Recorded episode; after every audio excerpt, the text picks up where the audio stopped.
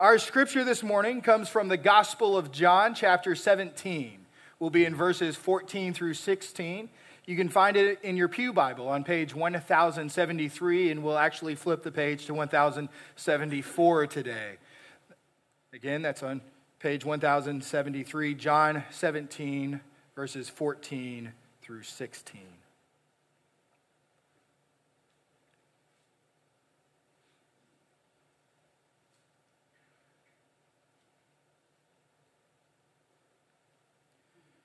And Jesus prays I have given them your word, and the world has hated them because they are not of the world, just as I am not of the world. I do not ask that you take them out of the world, but that you keep them from the evil one. They are not of the world, just as I am not of the world. Here ends the reading of God's holy word. Let us go to him in prayer. O holy God, may the words of my mouth and the meditations of all of our hearts be acceptable in your sight, O God, our rock and our redeemer. Amen.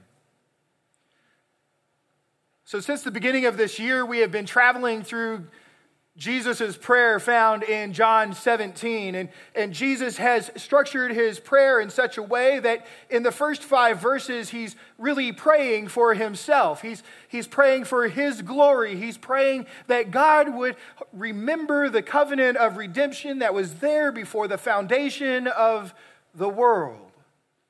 Jesus is saying, I've done my part, and it's your turn to do your part. And of course, Jesus has the utmost confidence that God the Father will do so, because that's his very nature. And then Jesus begins praying there in verse 6 all the way through the end for his disciples and for those who have faith in him. And we've seen him pray for our security, to pray that our joy may be fulfilled. Well, today, in, in these verses that he prays, he prays that we will be left here. But he prays it on account of the gospel. See, in these three verses that Jesus prays, there's something that he says that is central to the gospel. For he speaks of regeneration, of being born again. Did you hear it when we read together? Let me read it again, see if you catch it this time.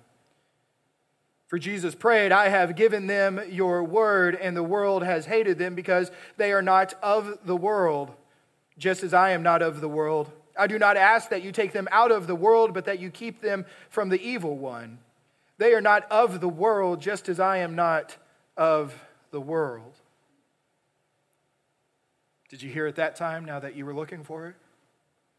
Did you see what Jesus said? It's there in verse 14, and he repeats it again in verse 16 when he says, They are not of the world, for we are in Christ Jesus. It's important how Jesus orders his words and the language he uses. We are not of the world, but we are still in the world for those who are in Christ Jesus have been regenerated, have been born again. See, regeneration is an absolute and vital importance to the gospel, to our understanding, to our living, to our telling, to our salvation. For to be born again is at the very basis of our salvation. And it's true. There are some who think they have been born again, but they are not. And so today, we're going to spend time during this moment of the message in self examination of our hearts. We're going to spend time reflecting have I been regenerated? Have I been born again by the Spirit? And so, as we go into this self examination, let's take a look at Jesus' very words on this subject found in John chapter 3. I'll read for you verses 1 through 10. It's written Now there was a man of the Pharisees named Nicodemus, a ruler of the Jews, this man came to Jesus by night and said to him, Rabbi, we know that you are a teacher come from God, for no one can do these signs that you do unless God is with him.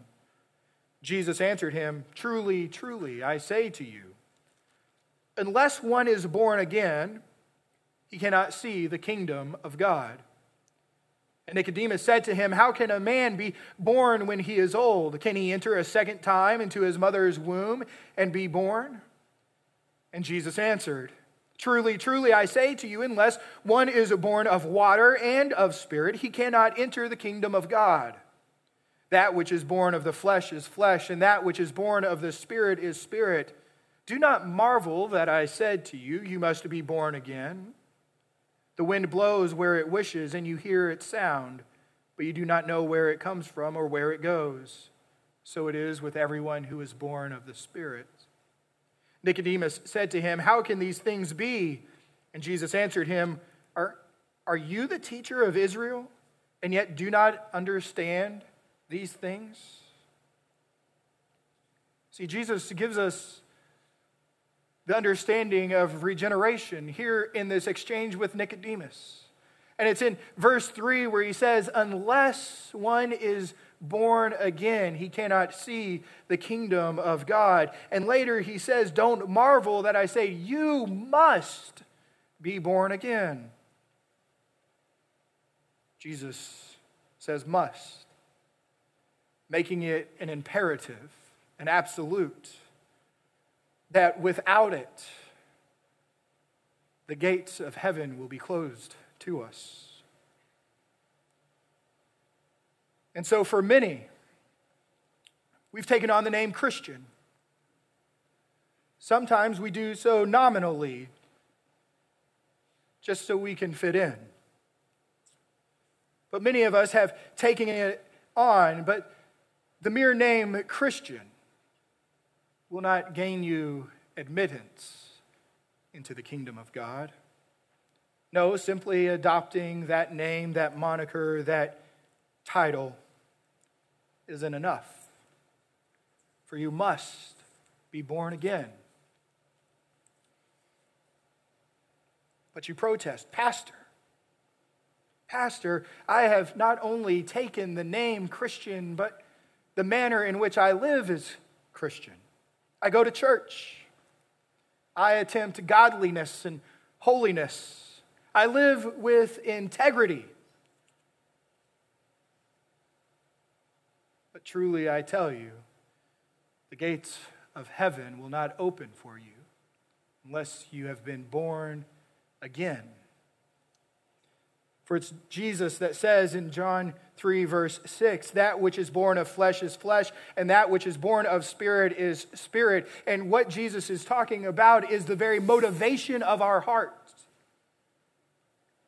What is the motivation behind these actions of going to church, of praying to God, of reading our scripture, of being a servant, of living with integrity?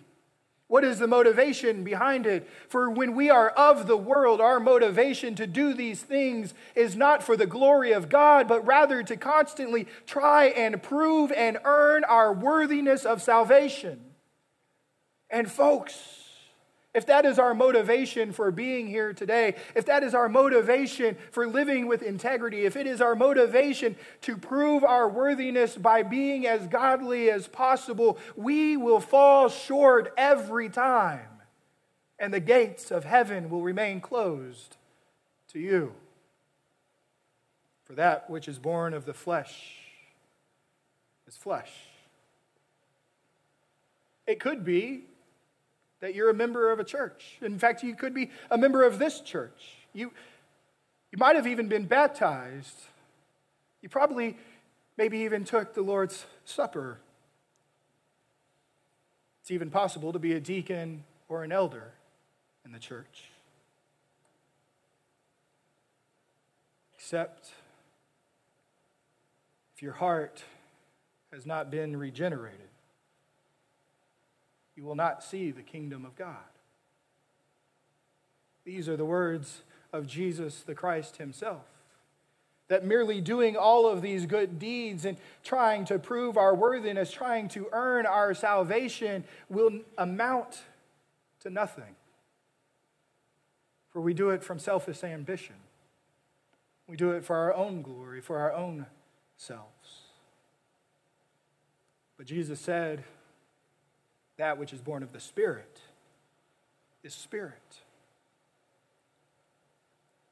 And so, it is to be made known to us that regeneration is not something we accomplish by our own merits, by our own doing, by our own hard work. I have no memory of my first birth, of my physical birth on December 27th, 1982. But I do know I had absolutely nothing to do with it. And so it is with my second birth. When the Lord called me and entered into my heart. For then it was all on his actions. For you see, the scripture says, while I was yet a sinner, while I was in rebellion against God, while I deserved wrath and just punishment for my sins, Christ Christ died for me, proving that God does love us. For you see, I was in no way fit to be called to God, nor had any desire to be. Rather, I had a desire to fit in, to do things of the world. For you see, that kind of goes back to our motivation. When Jesus says that we are not of the world, then those who have been born again, our motivations are different. They don't look like that of the world. For it's the world that tells us to work hard, it's the world that tells us we can earn the things that we have. But it's God that says, You can't earn my grace. It is a gift from Him, one we did not deserve. To be born again, that's God the Spirit. By a supernatural manner on the hearts of his people. For you see, it must be of God, not man. It must be of the Spirit, not flesh. It must be a divine operation upon our hearts. It's a completely new nature that looks nothing like the world, but looks like God's kingdom. A new desire, motivation put in our hearts. For you see, when we are regenerated and born again, it changes us radically. No longer do we call ourselves Christians or go to church or serve or tithe or uh, go to the office of deacon or elder or try to earn salvation. We aren't trying to get in anymore when our hearts have been born anew. For rather, we do all of those things out of grateful and joyful gratitude for the salvation He has given us. For we recall that while we were yet sinners, Christ died for us. When we didn't earn it, Christ died for us. When we didn't deserve it, Christ died for us. When we were unworthy of it, Christ died for us. It's not something that we put on a list and marked off with a check. See, the difference is when we do all of the things we do, they come out of joy and obedience. They come for the glory of the Lord, not for our own self esteem.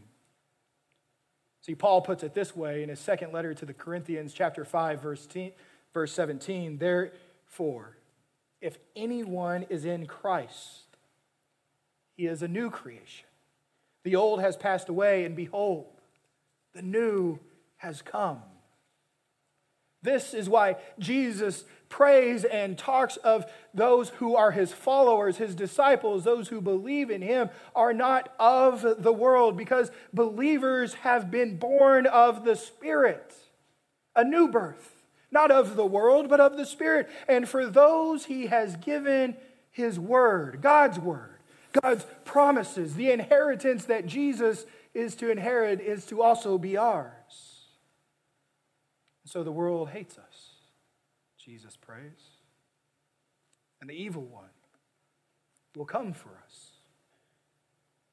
And so Jesus prays here in this prayer for our protection. And he also prays to leave us here. Why? Why would he pray to leave us here? If we have been born again and born in the spirit of water and spirit, and we are now in Christ Jesus, this new creation, ready to enter into the kingdom of God, why does he leave us here, knowing the evil one is around, that people will hate us? Well, the scripture is clear. It's because we've been called church. This Greek word ecclesia, from the world to God. And that together as the body of Christ and as individual believers, our lives are a living sacrifice to demonstrate, to present, to make known the love of Christ and the glory of God from where He's placed us to the very ends of the world. You were born again for your salvation. And you remain here to celebrate the gospel and to make known the glory of God. May it be so. Amen.